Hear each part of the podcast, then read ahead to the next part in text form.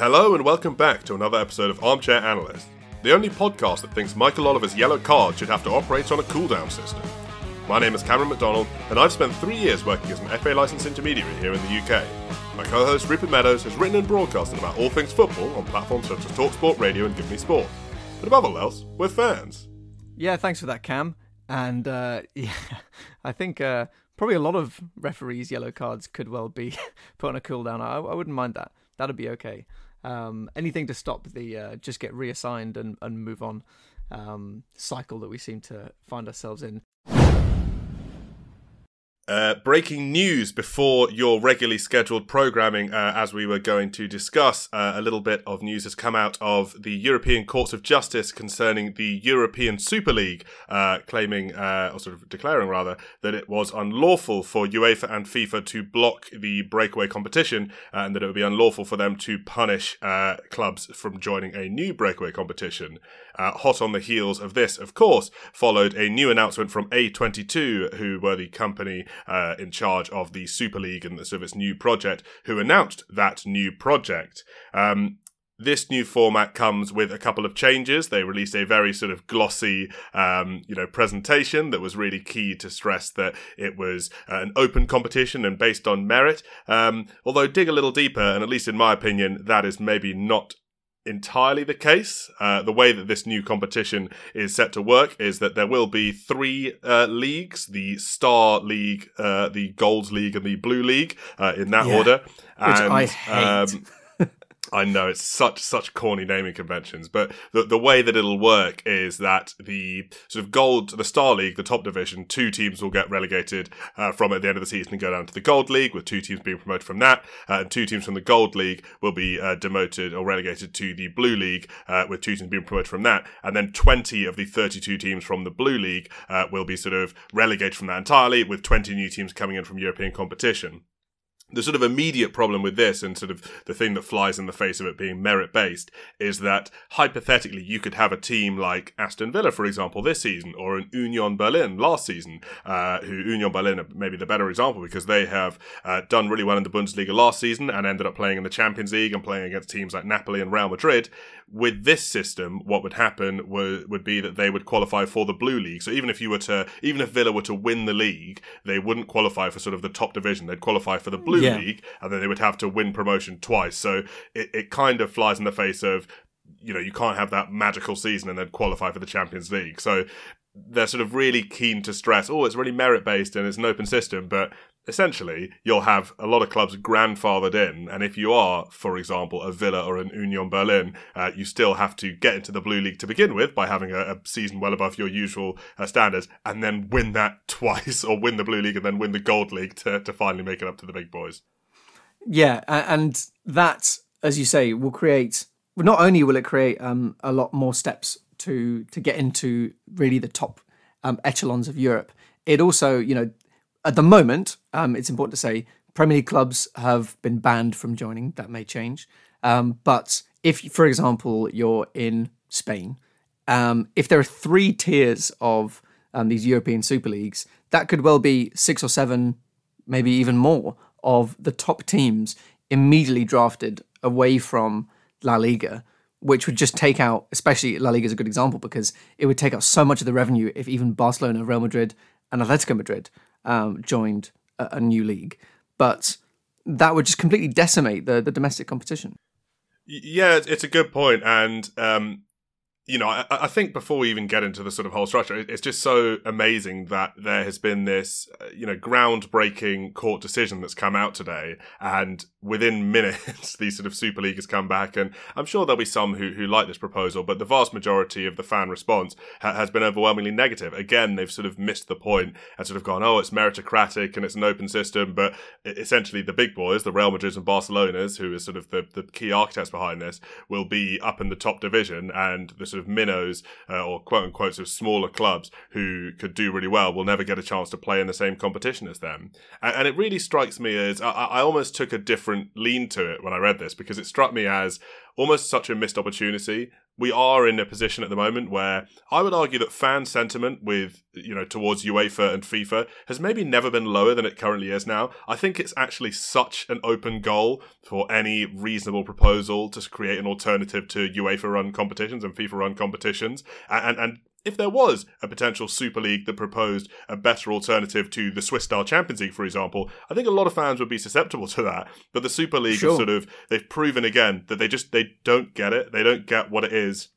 They've sort of latched on to the criticism of the initial plans being it's not meritocratic, there's no promotion, there's no relegation, and they've sort of integrated it in the most sort of bare bones not really sort of sense making way just to sort of go, oh, well, no, no, it, we can now say it's meritocratic because look, you can go down, you can go up. And it's like, well, at the end of the day, this system as it stands and as you've theorized it, we don't know who's agreed or, or we know some people who've come out and disagreed, like Manchester United made a statement, Atletico Madrid, for example.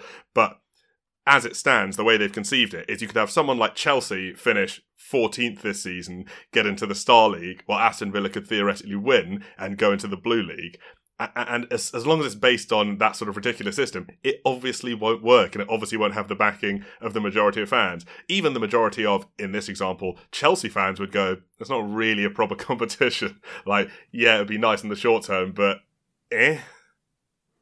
Yeah, it's um, yeah, it's a really good point. I mean, it, it's all you can see that it's it's a badly thought out strategy because clubs are immediately rejecting it. Um, I, I, found it quite funny that Manchester United rejected it, given that they're currently not involved. um, but Bayern Munich rejected it, and, and, the caveat there is that they also rejected the initial proposals.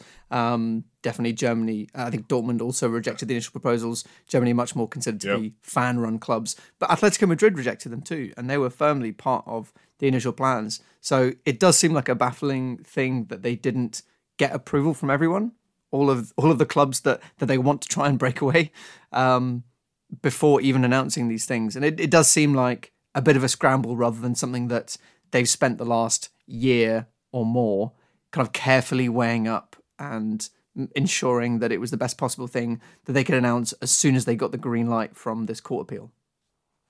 See, I kind of disagree. I think that this, and it's kind of damning that this is the best that they could come up with. Like the first mm. one was definitely scribbled on a napkin and sort of the, the format. This one they've pulled together they've really just they've taken the feedback of fans don't want something that is not merit based and is not competitive and doesn't have sort of progression and, and, and, relegation promotion and relegation I should say.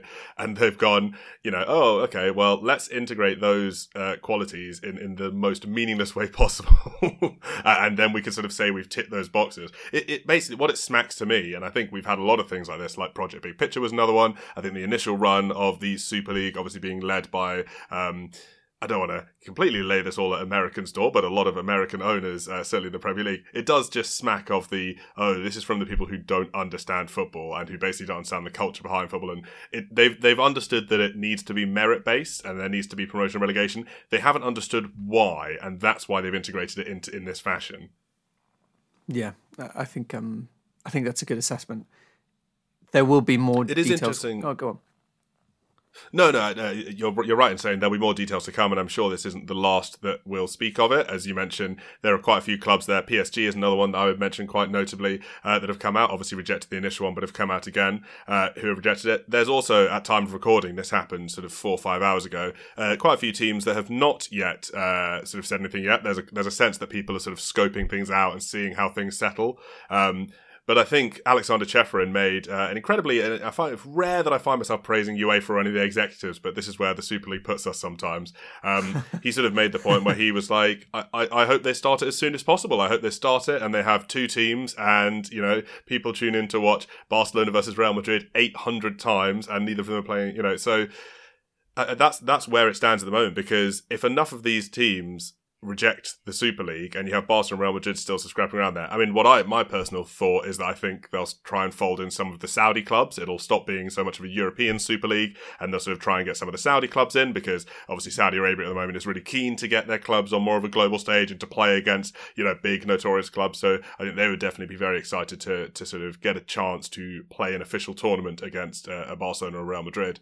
Um, mm. But just hmm. based on this, uh, it, it seems like it's dead on arrival. We'll see how things evolve, but it, it really is astonishing. I mean, even as someone who didn't like the first Super League and didn't sort of have any interest in those people making decisions going forward. I'm still astonished and kind of shocked that they've managed to fumble it this badly because you had a blank slate, you had a real opportunity when people are not big fans of UEFA and FIFA and would happily desert, you know, their greedy model for modern football, and you've still managed to fumble somehow. Yeah, it, it's very interesting. I mean, I agree in some respects. I think it seems to be dead on arrival if you can't get English football clubs, by all accounts, the biggest league in the world. But at the same time, maybe that opens it up to, as you say, um, Saudi teams and, and teams from other countries and and maybe you would have more of a global league. Whether or not that would work in, terms of the practicality of, things, who's to say? But I, I definitely think that it makes it a lot harder because if you don't have all of the top clubs in Europe agreeing to this and buying into this, it makes it so much harder to try and maintain any sort of stable like base for having this league in the long term it looks like German clubs are, have voted out, have, have voted out, not, not sorry, not are voted out. Um, German clubs have voted out because they don't think it's the best thing for the fans. If English clubs are also not able to join, that's arguably the two strongest leagues. And I'm talking about in terms of revenue, and I'm talking about in terms of um, of like fan attendance in games. The Bundesliga far outstrips all other leagues. The Premier League comes second, and I think that if you're a Spanish club or an Italian club or any any sort of team that joins, like a Saudi club, and you're looking at this, Saudi's probably different, but say you're one of those Spanish teams um, or one of those Italian teams, or maybe even uh, a French team, and you're looking at the model and you're just thinking, this isn't working for me 100%. Your eye will be caught by the English clubs and the German clubs who are still continuing through this domestic model. And I, I think I, all I can think is that you'd be so much less committed. And I think to try and make this work, you need to be really committed. So I am inclined to agree with you that I think this is dead on arrival. Yeah, it, it definitely seems that way. And, you know, I mentioned earlier that the Saudi clubs will be licking their lips at the idea of playing against Real Madrid and Barcelona in an official competition. That is definitely true. Um, I think the model for this new Super League has 64 teams all in all. And I think the Saudi Pro Pro League will definitely be licking their lips a lot less if the makeup of those 64 teams, aside from Real Madrid and Barcelona, isn't teams like Liverpool and Manchester United and Bayern Munich and PSG, and is instead a bunch of, you know, you know second tier ish teams, uh, or even some of the better Italian and Spanish teams. But I think even sort of like a Real Sociedad and as you mentioned, Atletico Madrid have already rejected it. So it's not even going to be some of the best of the rest teams. It seems like at the moment. So yeah, seems like maybe dead on arrival. Lots of news to come out yet, um, but glad we managed to touch on yet. We will now get back into your regularly regularly scheduled episode. Cheers, guys. Lots happened this week. We've seen the end of the Champions League group stages and the draw for the next round of 16. We've seen another managerial change in the Premier League, um, updates on the Carabao Cup, uh, and more. But thought we would start off with just a small note on Tom Lockyer of Luton Town, who collapsed on the pitch um, today in a match against Bournemouth. And the Premier League have said that, well, the match was abandoned, and the Premier League has said that it will be replayed in full. Um, and we hope that Tom Lockyer will make a, a full recovery. Um, it sadly is not the first time, I believe, that he has had issues. I think back in May last season, um, he collapsed again 12 minutes into Luton's playoff final against Coventry City and carried out of Wembley and taken to hospital. Um, so fingers crossed uh, he will be okay, um, and I'm sure we'll update uh, as and when, and if it's relevant. By which I just mean, you know, if if there are new if there's news soon after we do our podcast. Yeah, absolutely. I mean, not not too much to add to what you've said there. Um, only that you know you hope the next time he is cleared to play because he was obviously cleared to play following that collapse against Coventry City uh, in the in, in the playoff final uh, and waved ahead to play in the Premier League. You would hope that if he sort of waved again to play, that it's all it's all on the straight and narrow because the last thing we'd want to see is, is a player collapsing uh, and, and not getting back up. So for the time being, uh, he is you know apparently all right as rain. Uh, so let's hope that all continues. Um, But as you say, uh, good to flag that. We've got lots and lots of football to get into. We are in the interesting position of having had three different tournaments of interest being played between this episode's record uh, and last. Of course, the Champions League, the Carabao Cup, as well as a an absolutely raucous fixture uh, fixture list of Premier League games. Um, Let's start off with the Champions League uh, because that is one that has just had a phase end. Uh, of course, the group stages have come to a close, uh, and a couple of teams, uh, certainly notable within this country, have been knocked out. Those being Manchester United and Newcastle United, both fully knocked out interesting runs for both teams. Uh, I think Manchester United's one characterised very much by how can we concede the most goals ever in a Champions League group stage, losing every game or, or even the games they won, like something three. um, and, and, Newcastle having like a really sort of unfortunate, um, unfortunate, but also at the same time, they didn't really turn up against Milan, but just after their result against PSG, um, really quite sort of they'll, they'll, feel quite aggrieved that they haven't managed to make it through. Um, their performance in some of the other games wasn't quite good enough, but the fact that that was also true of someone like a PSG, um, you know, it meant that they nearly got away with it, and and they haven't maybe due to nothing to do with them. It was quite interesting watching at the time uh, when it was sort of the perfect end to a group. It was similar to when you have that in a World Cup or in a Euro or something, when it's like goals can change the entire construction of a group at any given note, at moment. Yeah, the, the best kind moment. outcome, potential outcome. Abs- absolutely. And I was sort of musing to myself, uh, you know, as, as I find myself musing a lot lately, and we even mused about it last week, I was like, if PSG get knocked out of Europe entirely, or even if they get knocked out of the Europa League, does that does that mean Kylian Mbappe goes in January? Is he gonna like like would he take the time out of his day to play in the Europa League, or would he be like, "Fuck this, I'm expediting my transfer"? hey, uh, I mean, um, don't want to speak for him, but I think uh, I think you might be right. I think uh, it could have been a, a potentially uh, real significant problem for PSG had they not uh, finished second with their draw um, and on goal difference. Um, yeah, it, it's. I mean, you say they're they're notable omissions, Newcastle and Manchester United.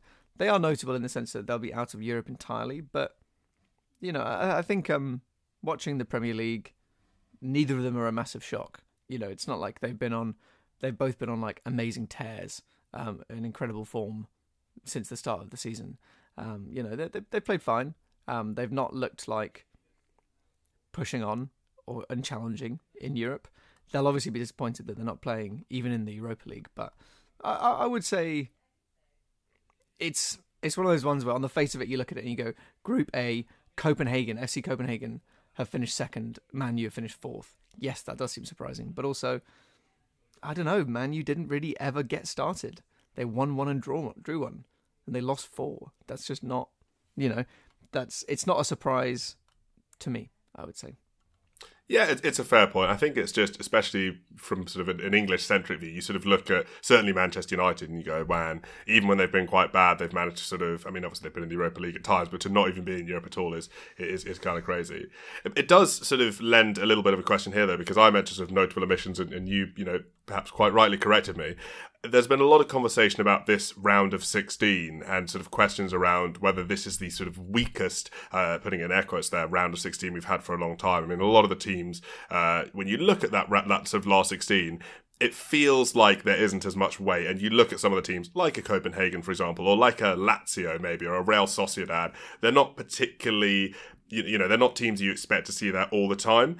And and it sort of lends the question as like is it a particularly weak year or is this a, a reshuffle of power? Are we starting to see you know more teams sort of drop away and okay we've got the milans are falling away these days and we've got the manchester united falling away and in their place come the other teams who are who are sort of you know shuffling around? I think a little of column a a little of column b. I think um there have been some some omissions from some of the i guess classically champions league sides. I'm talking people like Galatasaray.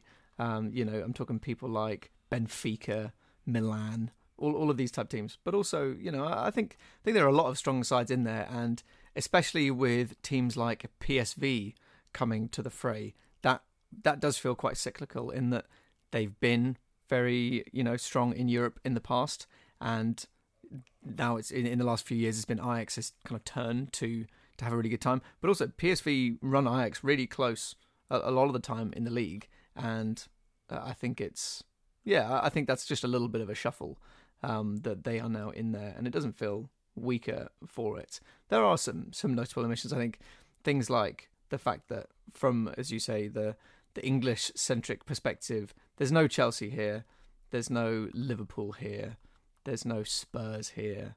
It's City and Arsenal, and I think that's it. Mm, uh, yeah, for the Champions League, yeah. So yeah, definitely, definitely in, in, in that regard, it feels weaker because also, I, yeah, I think I think we do have a bit of a bias, but I would say there's maybe one or two more, maybe one more rogue team than we normally get. That's how I would categorize it. Yeah, I mean, my sort of, I think the example you gave there is sort of the perfect example to encapsulate it. PSV versus Ajax. Like we're all very used to seeing Ajax in the in the Champions League knockouts, and it is not that this is a sort of weaker draw. It's just that PSV have, in recent years, become the, or certainly in recent year, become the dominant of those two in, in, their respective leagues. So it's just kind of interesting to look at that. Or, for example, like a Lazio and Milan falling away from when they won the league a couple of seasons ago, and or even in the Champions League semi-final last season. Well, it's it's Lazio instead of Juventus, for example.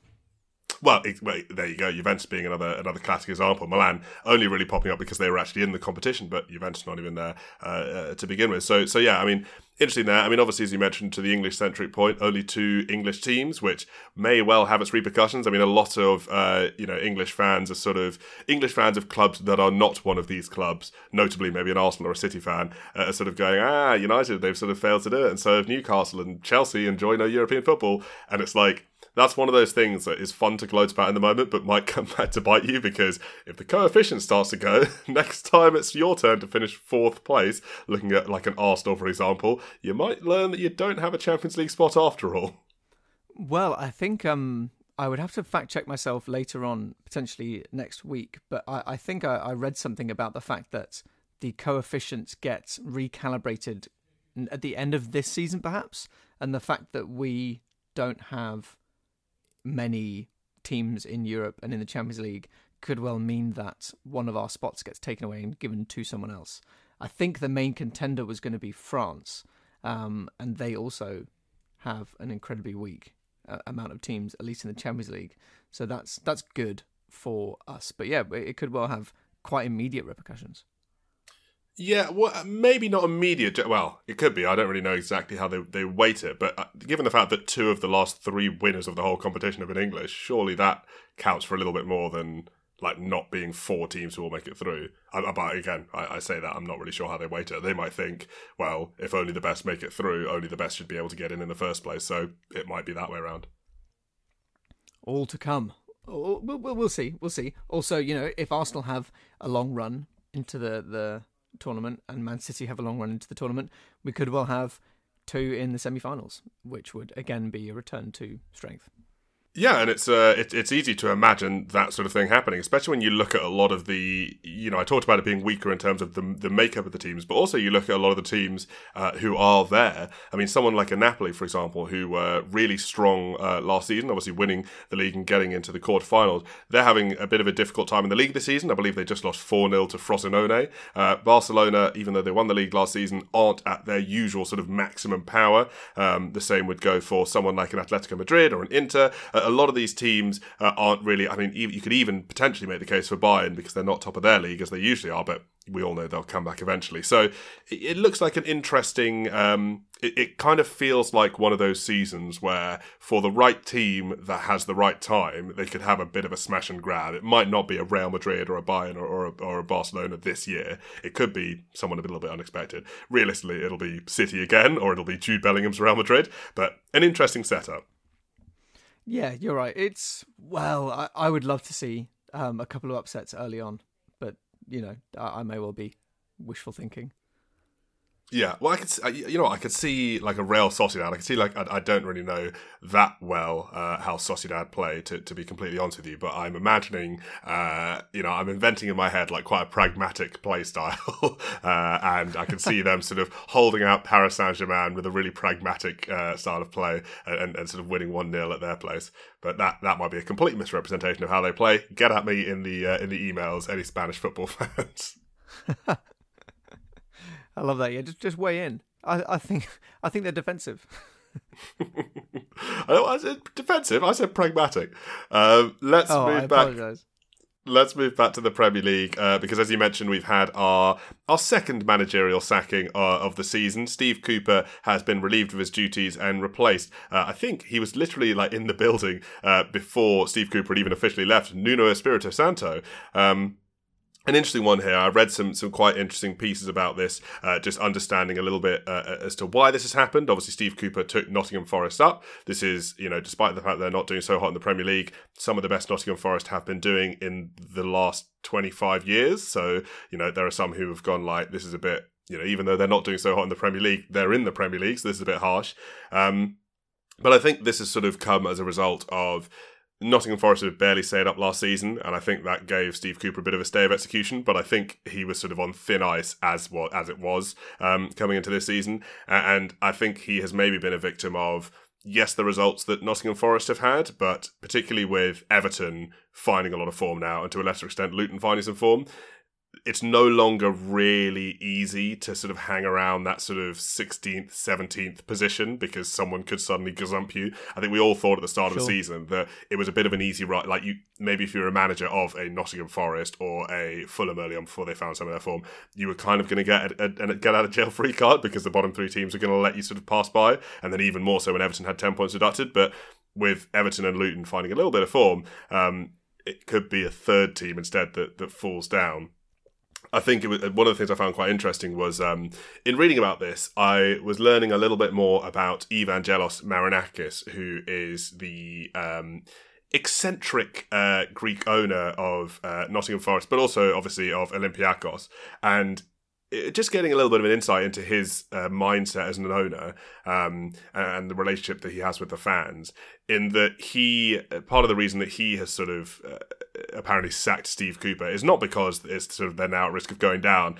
Even if they weren't at risk of going down, he's sort of quite put out by the lack of progress that they've made. Apparently, he sees sort of his ownership of Nottingham Forest as a chance for Nottingham Forest to regain their sort of their full glory, not just be in the Premier League, but you know start competing for the Premier League, and sort of want some of the mentality around the club that is around his other club in Greece, which have been sort of forty-seven time winners uh, of their domestic league. Obviously, a very different format and cli- uh, not format but climate there than in the Premier League where Nottingham Forest have, have not been in the big time for, for quite some time. But interesting that he's sort of got these lofty ambitions for the club which on on the face of it as a fan is what you would want to hear. In practice can sometimes be a little bit like oh god is he is he trying to shoot for the moon here and going to torpedo us? Which I think we maybe saw a little bit. Mm. like we almost saw that last season with the like 8 million signings. And it's like no one can doubt the commitment there and the money that he's put down. Is that a coherent strategy well, I mean, the short answer is not really. Um, where do you where do you land on this? Do you think that this is an unreasonable firing, or do you think that with Nuno they are now more likely to stay up? I or think I, it could be both. I, I, think they'll be more likely to stay up. I think that Steve Cooper, quite unfortunately, has sort of played the unenviable role of sort of a patsy. I think he took uh, you know, obviously took Forest up and has worked quite well with a lot of the players. He has had a couple of fallings out. I believe he fell out with Joe Worrall, who's the club captain. I think things have sort of the, the fans still absolutely loved him, but I think there's something started to sour a bit. There was a bit of a perception that he'd taken them as far as they could get, in a lot of ways, this might be a lot like Gary O'Neill getting let go from Bournemouth, which is one of those rare situations that seems to have benefited everyone. Like Gary O'Neill obviously doing his thing over at Wolves. Bournemouth seem to be doing really well under Andoni Iraola. Um, so, so everyone's happy. And, and I could see the same thing happening here. I could see Nuno uh, coming in, capitalising off the really solid foundation that Cooper has laid and, and sort of taking them forwards. Um, and I can see Steve Cooper getting the job at another Premier League club pretty sharpish. Like I've heard that um, you know, even while he was in the Forest job, because it was quite obvious he was on thin ice, a lot of the other clubs were sort of checking his availability. Crystal Palace were, were one big example. So it, it, could be an example where it's all smiles around for everyone, um, which would be great because I think Steve Cooper did he deserve to get sacked? I mean, Forest aren't playing amazing football. Is that entirely his fault? I would argue no. So I hope he does get another job quite quickly. One of the things mm. I did find quite funny about this, um, just a sort of a little tidbit as well. Um, in my sort of research into this and into Nottingham Forest inner workings and sort of the, the mad machine that is Marinakis, I found out that um, Nottingham Forest's number two, uh, not as in Steve Cooper's assistant, as in the number two and like their entire corporate structure, uh, is their sporting director, uh, who is Evangelos Marinakis' 24 year old son. So it's quite interesting Okay. that on the on the one hand he's like, oh, like Steve, this isn't good enough. We need to be a serious club. We're Nottingham Forest. We need to be challenging for the highest honours like we once did. And on the other, he's like, ah, my lad, now you'll be taking charge of the transfer window. Oh gosh. Um, well, there you go. Um, yeah, it's not again not not the best sign of of the club for things to come. Um, when I was looking at Nottingham Forest and looking at their form, I think the thing that struck me was the most was that if you look at the games that they've won, I think they've won three games in the league this season. Two of those have been against teams in the top half of, of the table. Um, one was against I think Newcastle, one was against Chelsea they haven't beaten a team in the bottom half of the table since middle of August, since the second game week. And I think, you know, in, in terms of, you know, likelihood of staying up, I think you really need to be winning those six pointers and getting more from them. Um, because in recent, um, in recent times, um, you know, they've they've lost to Everton one 0 at home, um, which is really bad. They couldn't beat Luton. Um, they couldn't beat Brentford. They couldn't beat Burnley at home. Um, even when Burnley went down to ten men, uh, I, I think that and they, they couldn't beat. Um, I think uh, was it. I think it was it was Sheffield that they that they managed to beat um, at the beginning of the season. But I, think it's just an inability to compete with the teams around them on the pitch um, that has led to this sacking, in my opinion. Yeah, I, I think it has, and I think probably on balance, it was time for Steve Cooper to go. I do have my sort of, I do feel sorry for him because I think it's not entirely his fault. Oh, but I do too. also think Absolutely. that that that Nuno's going to come in and that that sort of new manager bounce and and also just having like, I, I think what's what part of what has made Steve Cooper's job so difficult is he was manager during that initial period when you had about 60 players arrive at the club and sort of they all have to settle in and you all have to sort of figure out a place for everyone. And then there was sort of it was last summer that there was a shed load. And then this summer there was like another big shed load as well. I think it was like last summer they spent more than the likes of real madrid psg and bayern nottingham forest. Uh, and and now they've sort of brought in load more lads this summer. And i think steve cooper has had the quite difficult task of trying to get everyone settled in in theory nuno might be able to come in and sort of it's a little bit more established. The players are a little bit more familiar. There's less of that work to do. I, I'm sure there will still be plenty of work to do in finding some coherency in, in that squad, but a lot of that dog work might have already been done by Steve Cooper, and, and now he can sort of build on that.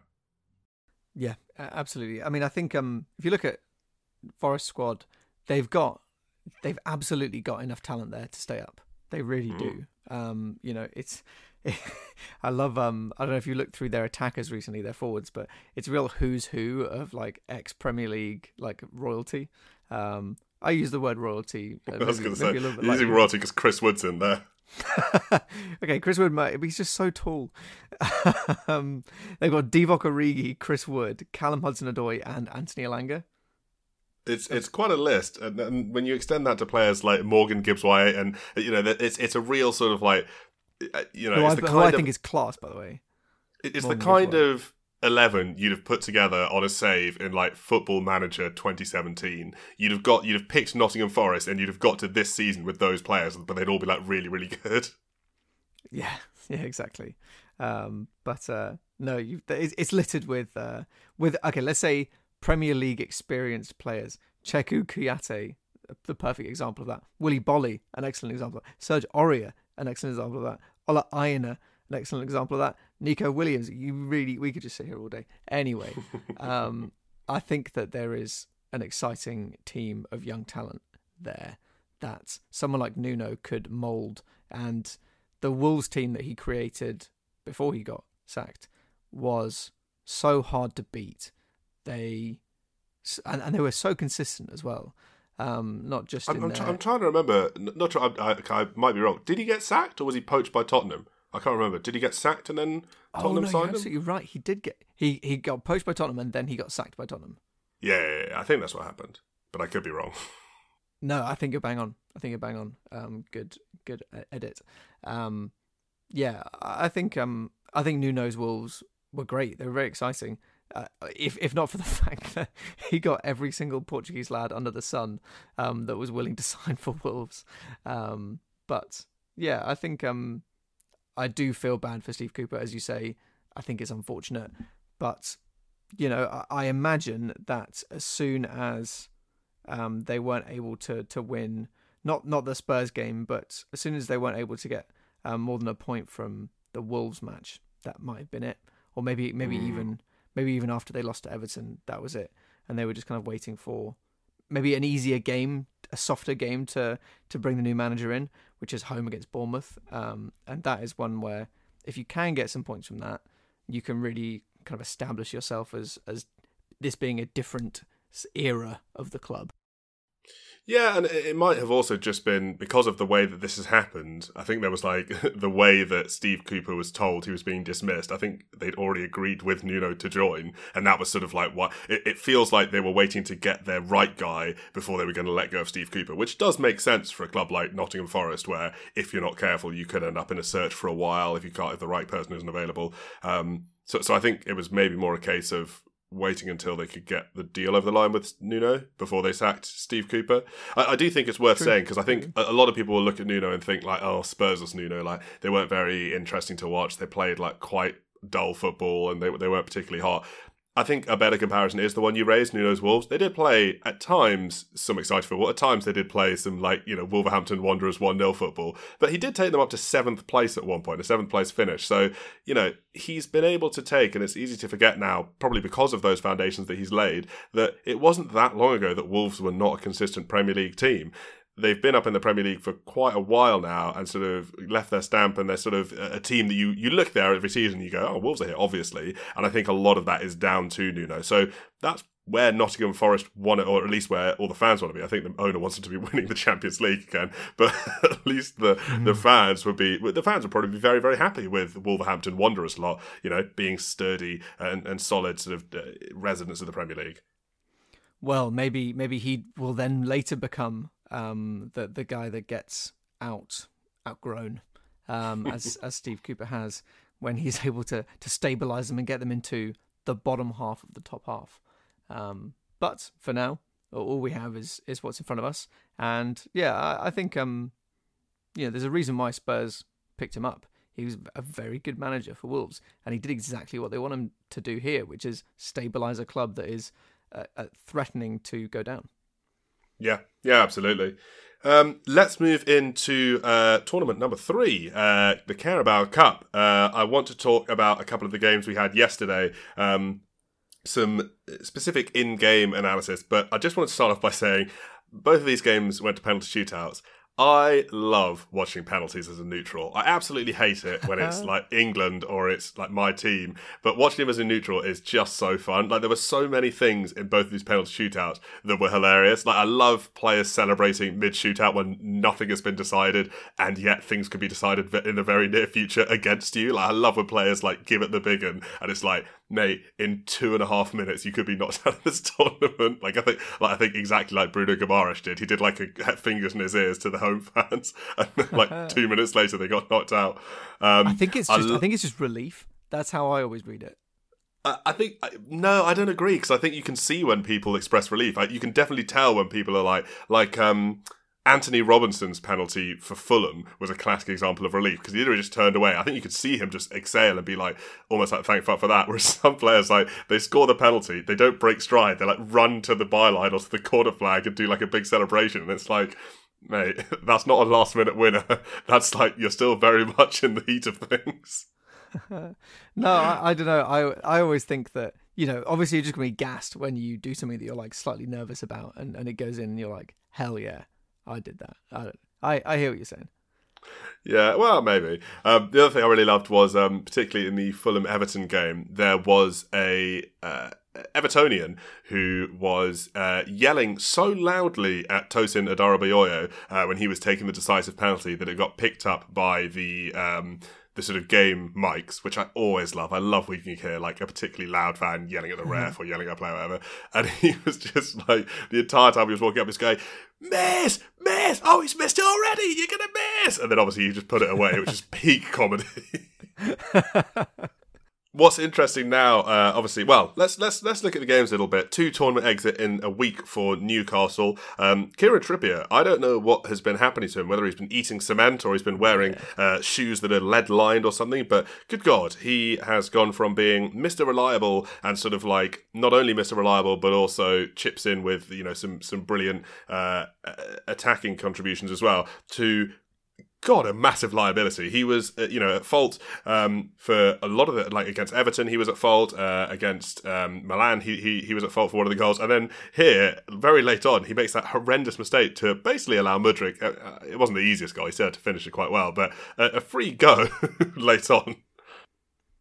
Yeah, I mean, it's it's a big mistake, um, and it's cost them cost them the um, you know staying in in the tournament. Um, what was it in the 90, 90 something minute? And 90, yeah, ninety first, I think. Yeah. Um, it's funny. Do you know what it reminded me of was I don't know if you if you can immediately recall this, but you know in films where a, a like a character gets injured but then like hides the wound and like yeah, carries on. Yeah, like like like in a zombie movie. Yeah. And then like at some point they just collapse kind of feels like he's been like trying to like rally the young people. He's but he just has a bullet wound in him. But you might be right. I saw a lot of people making like conspiracy theories about him potentially like get, having got the gambling bug from Sandro Tonali, which is definitely not true, but quite an amusing sort of like mini theory because obviously he had the betting thing at Atletico Madrid. Um, but, but oh I think God, that yeah, he did. your your theory might be a lot more credible. It may well be the case that like at a time when Newcastle is so riddled with injuries, he's sort of been nursing a little a little knock, and it's just like, no, I'm, I'm not gonna I'm not gonna sort of add to the woes. I need to sort of stand and face um, and be sort of the, the guiding light, and, and instead he's kind of done the reverse. Um, I do think, obviously, the, the wider context is, as I mentioned, two tournament exits for Newcastle. The Champions League, they'll obviously be particularly annoyed about because of the nature of the game against PSG. I think even the most sort of like staunch Geordie would probably admit Newcastle weren't likely to win it. Whereas I think this tournament, they had they stayed in, may well have because they were probably the second strongest team left in the tournament at this stage. Um, obviously, Liverpool is still in um, and and are looking pretty hot this season, but Newcastle obviously got to the Carabao Cup last uh, Carabao Cup final last season it could have been their year if they had just not given Chelsea a chance very late on. Um, I could have definitely seen them doing that. On the other hand, that's not to sort of you know completely dismiss Chelsea, who looked like they're maybe reaching a little bit of a turning point, uh, and not just because uh, Christopher Nkunku is now available. Um, players like Mudryk, uh, having a lot of involvement, even like despite even besides his goal, um, getting really involved, making a lot of shots uh, that didn't really go anywhere threatening or either straight to the keeper or wide or over the bar, but getting involved more more than he has been recently, which is definitely an improvement. Um, and Cole Palmer is always look, looking quite handy. I did think that um, the comparison I had in my head when I watched um, Benoit Badiashile sort of make the mistake for the Wilson goal is it reminded me massively of like one of those goals that you concede on FIFA when like this the CPU kind of fucks up a little bit and, and just lets someone take screaming at the and you're just like and, and, like the thing that you or your friend always says, you're like that would never happen in a real game of football. Like EA have completely fucked me there, and I watched it happen in a real game of football, and I was like, damn, maybe they were ahead of the game. They were glitching before glitching was cool. Um, yeah, true. Yeah, Chelsea do seem to have um, picked things up in recent weeks. I say recent weeks, recent week probably because uh, hmm. well they've won their last two games. By which I mean they've won one and drawn one in ninety minutes. I mean, only like it was it last week they lost to Everton two 0 and the week before that they lost to to Man U two one. So I, I would say things are looking better. Um, when I went back again to watch the highlights, the main player that all of the Chelsea fans in the comments were talking about was Conor Gallagher, um, and how he has been very pivotal to this increased, uh, you know, performance level. Um, just really, you know, being a, a, massive physical presence, doing everything in the midfield. Um, I also think Nicolas Jackson has has played very well um, so far this season. Nkunku does excite me. I think I don't know about you, but I, I saw it as a very good sign that you know for Chelsea that he just banged his penalty in. It felt like yeah. a bit of a breath of fresh air from from what a lot of Chelsea strikers have been like over the years. Um, feels like he's got a lot of confidence, and he doesn't seem to be fazed at all by anything around him. No, which, is definitely a good sign, especially as we discussed a few weeks ago. Like he'll have a lot of pressure on his shoulders coming in. I, I think you bang on about Conor Gallagher as well. Someone who is he's not the shiny new toy, and I think even earlier this season he didn't look like the most when they were sort of playing him uh, in the ten sometimes, or, or, sorry, playing him in the pivot sometimes so that Enzo could play in the ten. He didn't look like the most inspiring player, but he's he's really turned it around. The one I definitely don't agree about is Nicolas Jackson. I think he's been honking so far. Um, I think he obviously had his million chances against Spurs, so he got to score a hat trick. But other than that, I, I, just see that guy miss chances every week. He reminds me a lot of like not exactly because they have a bit of a different way, but he's he's in that mold of like a Timo Werner. Just will absolutely give people headaches all season long and just have people's head in their hands because it's like, how has he not scored there? Yeah, I, I, don't know. I think um, there's there's a little there's obviously more to his game than finishing, and, and there needs to be because finishing isn't uh, his game. um, I think that when I watch him play, he does seem to have like a, a really good ability to ride a challenge and, and, dribble and hold up the play. Probably, I mean, he's not he's not massive um, in terms of his, his physical presence, so it almost feels quite. And and this is way too high a compliment, but Sergio Aguero esque in the fact that you know he, he's quite he's quite a quick, um, slender figure, but is able to hold up in, in the physicality of the Premier League. But yeah, you, are right. He, he's not had he's not had the best season so far. Um, High praise indeed. Well, I, as I said, I, I would say no, no, I know, I know, I know. You know, it's that quality, not he has the quality of Sergio Aguero.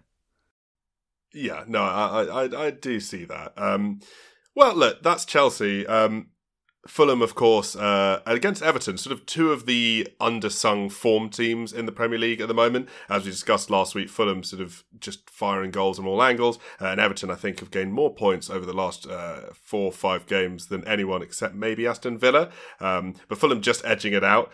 What's interesting now is you look at how the other sort of quarterfinals have gone. Someone here is going to get to play a semi final against Middlesbrough, which is no guarantee, but quite a nice fixture relative to what you might be expecting at this stage in the tournament. And again, for someone like a Newcastle, they'll be thinking, oh, God. And for someone like a Fulham who have never won a, a domestic cup, we'll be thinking, oh, okay, this could be the year. You know, all we need to do is beat a, a championship side, and then it's 90 minutes in the final in which anything could happen. So that's that belief is probably starting to build a little bit now. And even, you know, with, with Liverpool, you know, Liverpool play West Ham tonight at time of recording, and if that result goes one way or the other, it'll be a, a really interesting sort of final four teams to sort of see who wins it.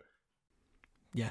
Yeah. Um, I think, yeah, you couldn't ask for anything better, could you?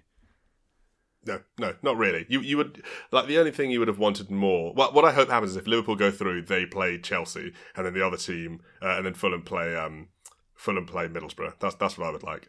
Um, mm.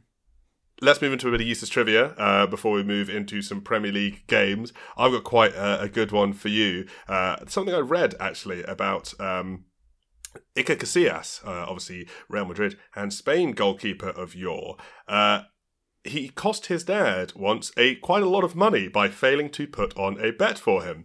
Uh, when he was a child, Iker Casillas' dad asked his son to pop down to the bookies. This was, of course, uh, before the days of online betting, to place a 14-way accumulator for him, and quite quite a nice little sum that he wanted oh, to put God. on it as well. Casillas, thinking that the ridiculous wager had no chance whatsoever, pocketed the stake, deciding to tell his father, once the 14 way bet inevitably failed, uh, that the bet had failed, he'd put the money on, and he could keep his 50 euros or however much it was. Oh, no. the following day, all 14 results came through, and there was Mr. Casillas celebrating his 1.2 million euros win when a oh, sheepish no. Iker had to fess up. Oh no.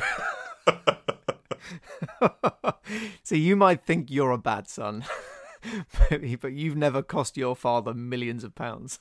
Thank God it happened to him, who was like in the one position, one of the few like positions in the world where he could, in fit, I don't know if he ever did, but like make it up to his dad in some form or other. Whereas most people, it's just like you would just that that would be a rift forever. Your father would still say he loved you, but you you could tell behind the eyes that that wasn't true.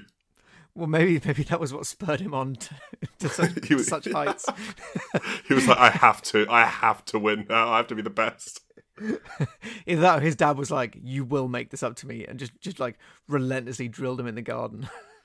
it was just like not not even sort of trying to make him a good footballer. His dad was just like, "You have to stay in goal as I blast these balls at you." And he, by by that, it was like really intensive training. He got really good at being a goalkeeper.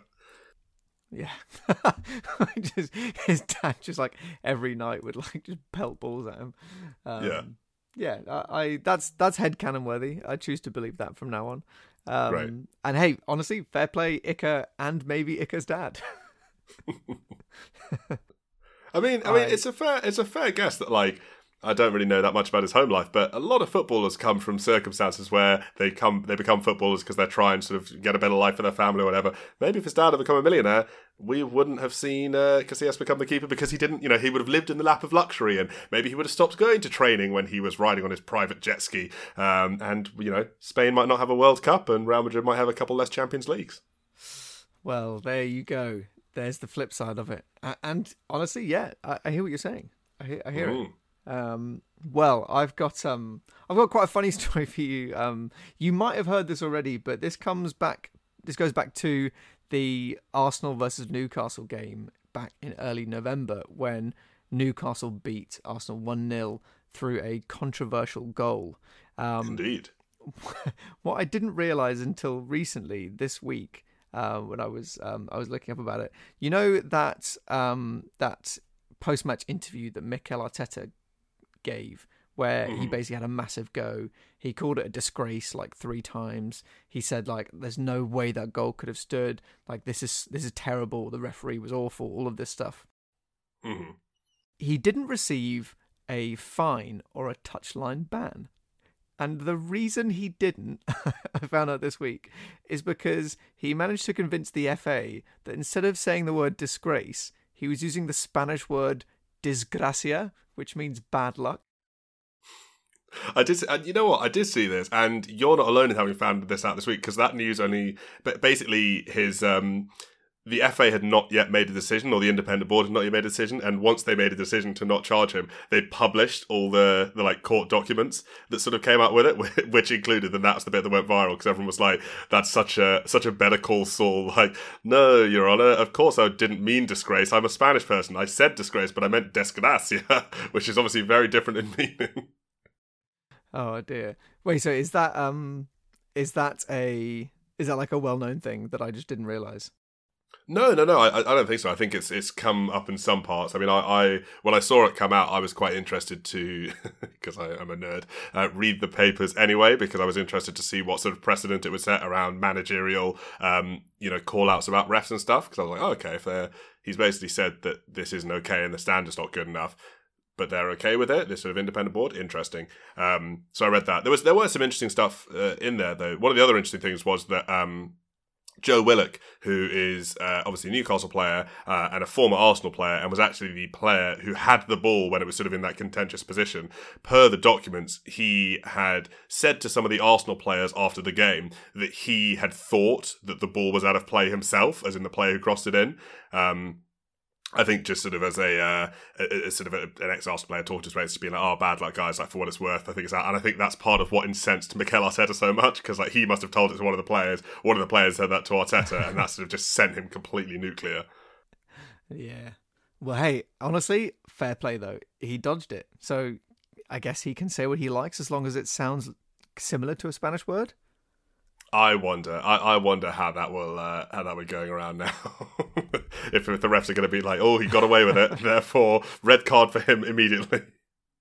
Well, hey, I mean, the the the, the way to fix it is for them to learn Spanish and uh well, I guess that's not the way to fix it. Um I think referees should know more languages than they do though. I, I I don't imagine there are many English referees that speak more than one language. I think you just need to know the major swear words in case someone's having a pop, don't you? Um, let's jump back into some football. Uh, first and foremost, Manchester City dropping points once again. Uh, now five points off the top, four points off second and third place. However, I have this week seen a couple of pictures of Kevin De Bruyne back in training, sporting a brand new look. He's, he's grown out his beard and, and grown his hair out all Grealish like, uh, which I can't tell whether it'll make him much better or much worse. I kind of feel like that on the one hand he looks very sort of I mean he looks he looks very handsome if I if I may be so bold but he looks sort of like he's uh, you know here to get business done. But on the other hand I'm like oh is this a sign? Is this you know Kevin's uh you know Kevin's self care era and his self care. You know, before when he was had that sort of horrible hairstyle, that was because he was spending all his time on the training ground and he didn't have enough time to get one of those fancy haircuts. Uh, and now that he's sort of grooming himself, is that you know th- those one percent are gonna are gonna be shaved away? I can't tell, uh, but I will stick to that narrative, whichever way it goes when it happens. No, I, I think uh, it is villain arc. That's what I think. Interesting. Um, one in and one out. Uh, Haaland's injury may be more severe than initially thought. Obviously, he missed the Palace game as well. Uh, and Pep Guardiola is sort of insisting it's not a fracture, just a bone stress, whatever that means. Um, but yeah, so so a little bit difficult. Um, the only thing I really want to talk about here on the City side, there's one thing I wanted to sort of uh, half jokingly ask you on, on the, the Palace side. Um, not for the first time this season, City's sort of tight controlling style has come back to bite them. Uh, we saw it, I think it sort of worked best maybe two seasons ago, and then last season they kept conceding in a lot of games. And this season they sort of go one up and they sort of try and control a game. And on more than one occasion, it hasn't worked. There's been sort of that chaos factor that has meant that you know, it, it they, they concede a late goal and they drop points. And I I kind of feel like that just isn't really something you can do in modern football anymore. I, I feel like football has got like it, the game gets faster and faster and more and more physical every single year, and players become more and more superhuman. I kind of think that also just increases the chaos factor. I, I feel like keeping a clean sheet is just or, or stopping the other team from scoring is just harder than ever before because that chaos factor is so large now. And I feel like the longer that City keep trying to do this when they're up in games, the more they're going to drop away. Obviously, they will turn out into a point in like February where they're like, okay, we'll just win every game 5 3 now. Um, but yeah, I think at the moment they're making a li- little bit of an error and they're dropping points where they, they probably shouldn't be. That's interesting. I mean, obviously, that's a wider point that you're making, which is that you think it's harder to keep a clean sheet now because yeah, there's more there's more chaos. There's more there's more chances for just like one single moment for like a anomalous moment to happen. I think the the the, the, the game is faster. Yeah. Every player on average is better now than they were five years ago. Like not player X is better necessarily, but like the average standard of play, I think is just it gets better year on year. Um, every single year. So, so I think that the higher that gets, the harder it becomes to really control games f- over the course of the entire ninety. Yeah, I mean, I think while that's true, we also have also we've we've talked quite a lot of times about the fact that the gap is getting bigger between the top teams and the bottom teams in the Premier League and down the pyramid. So it could be that this is maybe part of the the natural solution um, that is created. But I, I think, um, to be honest, I think they've just had a bad run of form. You can read into it the, these kind of things, and they're interesting to talk about. But I, I just think that they haven't been winning games that they should have been because they haven't been playing well enough, not because I don't know. I mean, I think we, we talked about the, the Aston Villa game where they lost 1 0, and we said that other teams might try and, and catch them out in the same way. And since they lost that game, they almost lost to Luton, and, and now they've they've drawn again to Palace, where they let them back into the game right at the very end. And I think it's one of those things where if you're playing a City side and they're they're on a, a rare run of bad form, you just get so much confidence in you to, to try and, and win that game. Because you, you go, when's the next time they're going to be in a bad run of form and we're going to be able to maybe get one point, maybe get three points. Everyone smells blood and goes for it. And I think I think I like to think it's just the the good competitive nature of the Premier League that is creating this bad run of form. Yeah, yeah, I'll, I'll accept that as well. Uh, and as as we know, it won't really matter come the end of the season when they win twelve in a row. Uh, let's. Oh, the only other thing I was going to say: Jean Philippe Mateta showing his worth. Two goals in twenty nine games last season. Two goals in his last two games against Man City and Liverpool this season. Is he going to turn it all around? Probably not. But that's a nice little thing for him to be uh, going home to tell his family about. He'll always have that. He'll always have December 2023. Um, Arsenal next dominate their fixture at home against Brighton, uh, but only leave 2 0 up. A question of philosophy here. Um, some may say that I'm being a little bit curmudgeonly and not giving Arsenal their due. You know, they've, they've absolutely dominated here and they've, they've left with a win. Um, and certainly many Arsenal fans I've seen very happy with this performance, with the return of players like Martin Odegaard seeming to be back to the, the peak of his powers, uh, and Kai Havertz as well, sort of finding a, a lot of form in, in recent months.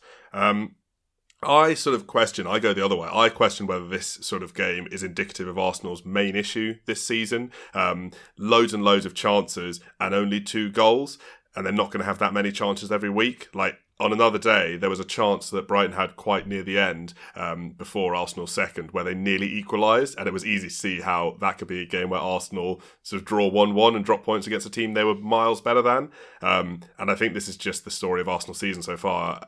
We said it last week, and I'll say it again: if they don't sign a striker as someone who can turn 50 chances into at least three goals, uh, they will have those games, like for example against Newcastle and against Villa, where they didn't have as many chances, or in Villa they had a few chances, but they weren't as clinical, and they ended up losing those two games. Hmm. What would you say to a counter opinion that part of the the good thing about dominating the chances of a game is that you restrict the chances of your opponent, and Brighton only had one shot on target throughout the whole ninety plus minutes, and I, I saw that as a real positive that Arsenal were able to keep the ball high in, in the pitch. Um, stop stop Brighton from having any, any good chances, even though they only scored two. I think, you know, this was a very confident performance. They did, but then at the same, I mean, this is what I was talking about a little bit with City about this chaos factor thing. They very nearly conceded. There was a, I think it was a corner that came in, and I, I'm not sure who it was, but someone put it, maybe Pascal Gross, just to the left of the post. And if it had been six inches on the inside, like yes, they stopped Brighton getting a lot of chances, but they had two shots on target, and that chance that wasn't even a shot on target on another day, and we've seen this happen in the past, like for example against Newcastle, or like for example against Aston Villa, like that chance, or, or some of the games they had last season when they, they were sort of you know, falling away from the title race. I think if you can't exercise those things, if you leave it that up to chance, you're always going to sort of, when you look at the whole game there, yes, Arsenal's field tilt or whatever was really, really high, but they left themselves vulnerable. And just because they've won, I don't think that that makes that no longer true. I still think that there's a game here that Arsenal should be going, hmm, are we happy with this result? Obviously, yes, the result, but are we happy with how it went? And I think the answer should be no. And I think if they are happy with it, it's a sign that they won't end up winning the league. Mm. Well, I, I, I share your nervousness around them winning the league. Um, but you know, it, it is getting up to January, and Gabriel Jesus is in the goals. Kai Havertz is in the goals. yeah, exactly. Um, well, they've got a fixture at Anfield this weekend. Uh, they cannot afford to be wasteful there. Certainly, they're not going to get uh, a million and one chances uh, at Anfield. So they'll need to figure out how to be clinical, hopefully before then, or, or if not, um, to buy someone in January who can be. Brighton, meanwhile, when we talk about being clinical, um, interesting stat coming out of this game. This ended their 32 game streak of scoring in league games, which was the uh, the fourth longest in Premier League history. Interestingly enough. Really? Yeah, yeah. Isn't that crazy? That is surprising. 32 just, games. Yeah, win, lose or draw, they've they've just been scoring just every week, which you know that's good fun for Brighton fans. At least, even if you're not gonna, you know, even if you're not gonna get the result, at least you have something to cheer about. Um, the only other thing I wanted to mention about Brighton. How, how, much does that coincide with selling Neal Maupay? I think almost directly. Um, the only other thing I just wanted to mention. Sorry, uh, not lots to love about Brighton in this game, except for Lewis Dunk, um, and just one of those players that uh, you know just doesn't get his flowers maybe often enough. And I think maybe he'll look back on his career in years to come, and he's 32 now, so it's a bit too late for him. But you might wonder, like, if I'd played for a different club or the England team had had a different manager, would I have had an illustrious England career? Would I have been playing in like the Euros and, and the World Cup? Because I think honestly, sometimes I watch it and I'm like, you are easily good enough to, but it's just because you play for Brighton and Hove Albion that you haven't been given your chance. I think he's had a few caps, but no, no tournaments really. Well, I mean, was Ben White getting chances when he was at Brighton? Uh, no, and now he's not getting chances at all because of some weird argument. But no, I, I think that's despite Gareth Southgate's sort of thing about oh, I don't pick players based on who they play for at club level. Someone like a Lewis Dunk who very rarely puts a foot wrong for Brighton is always going to be skewed in favour of a Harry Maguire who quite often puts a foot wrong, but for Manchester United. This is, I mean, who was the last Brighton player to get a chance for England? It would be it'll be Lewis Dunk, but he just hasn't played at tournaments. He's had he's had three caps. Yeah, yeah, yeah that'll be it. He he's a fantastic player. I, I, just I feel like there are so many players like that that just it wasn't the right time. They weren't at the right club. They weren't in the right form at the right at the right moment. And yeah, there there are a lot of what ifs in football. Last two games to whip through uh, before we end until Christmas. Uh, Villa leave it late but come back swinging versus Brentford. Uh, time for the champ. This is what champions do narrative. Um, Quite an ugly game, though. Some really bad uh, tackles, two red cards. Watkins sort of having a back and forth with a Brentford fan who he said was abusing him uh, throughout the game. Uh, both managers sort of agreed on this. Even sort of the, the, the winning manager, Unai Emery, was like, yeah, this is not what we want to see. I need to talk to my players. Thomas Frank was sort of angry about it as well. He also had a thing about the, the referees and the VAR. He had this great quote where he's like, I don't think the referee got enough help from VAR. And I was like, hmm, quite nicely sort of... Uh, Touchline ban for him. oh, certainly. Um, but I think the thing, really interesting thing here with Villa, um, obviously a, a, bit of an ugly win, but a win none, all the less. Um, it means that they have set it up such that if Arsenal and Liverpool draw on Saturday at Anfield, uh, which I would say is probably pretty unlikely, um, we could have a situation if Villa beat, uh, I believe it's Sheffield United, where they are top at Christmas. And obviously, we've all heard the the stats about you know how often teams who are top of Christmas win the entire thing. Uh, but more than that, even just ignoring that, crazy to think that Villa could be in a situation where they were top at Christmas. At like even this situation now, where that's a possibility, is insane. Yeah, uh, you're absolutely right. I mean, I think the other part that's that's a weird idea is that it's obviously unlikely, but if City don't get um, six points from the next two games, they might finish the year outside of the top four.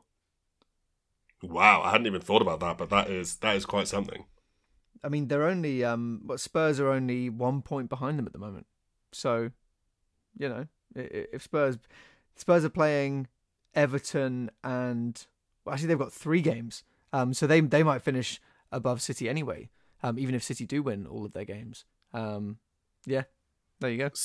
City have got their they've got Sheffield United at the Etihad on the third of December, which I would be I mean, incredibly surprised they don't win. Screams five 0 six 0 Yeah, but then they've got Everton away on the twenty seventh of December, which they should almost certainly win. But you know, Sean Dyche's uh, current run of form, if there was ever a time that Everton were going to get a result, which is never, but if there was a time, it'd be now. Um, last game, uh, just to talk about not the most amazing game, but amazing perhaps in its result. We were all sort of forecasting a bit of a thrashing uh, of Manchester United at the hands of Liverpool, something we've seen a fair few times in recent years. And with United not looking that hot recently, um, we thought, oh God, Liverpool might really sort of put Ten Hag out of a job here but they held on res- resolutely, nil nil. Um, Virgil van Dijk quite salty that they weren't trying to win, which I, I always, we've talked about it before, I always just find it funny when, when players or managers do that. They're like, why wouldn't they go toe to toe? That's unfair. It's like, because they knew they'd get bodied. yeah, it's, it always just seems so hilariously petulant. It's so funny. It's literally just like they weren't playing the game the way we wanted them to play it. And it's like, yeah, that was quite deliberate, actually, mate. so it turns out that was a large part of their tactics. that, that, yeah, that they they set out to do that. Um, but yeah, not not a massively remarkable game in and of itself. Um, aside from obviously, as you referenced, uh, or I referenced even at the very start of the episode, uh, the sort of double yellow card for Diogo Dalot by Michael Oliver, who was also the same referee that did the double yellow card for Gabriel Martinelli. So he's got a bit of a hair trigger. Um, but the sort of macro narrative that it is two points dropped from Liverpool. So obviously that saw Arsenal leapfrog them uh, to go first, uh, and a big game looming for them on the 23rd. That is now, I mean, what is always a pretty big game at the best of times, particularly a big game given the narrative of the last sort of three, four, five years, uh, and especially now, given that these two teams are first and second. It is going to be a very Merry Christmas uh, for the fans of one team, but not both, uh, but certainly for the majority of Premier League fans. I think I need to see that that sentence written down. um, I instinctively think you're right, though. um, absolutely, yeah. It's gonna be, um, yeah, it's gonna be a fun run in to the end of the year. Absolutely, um, and yeah, who knows what the table will look like come the new year. Um, but until then, Cam, it's probably a good place to stop. Absolutely, Rupert. Great to talk to you as always. Thank you very much, and thank you to everyone at home for listening. We'll catch you next week. Cheers, guys. Bye. Armchair Analyst was recorded remotely by Cameron McDonald and Rupert Meadows. The album artwork was provided by our good friend Amshel.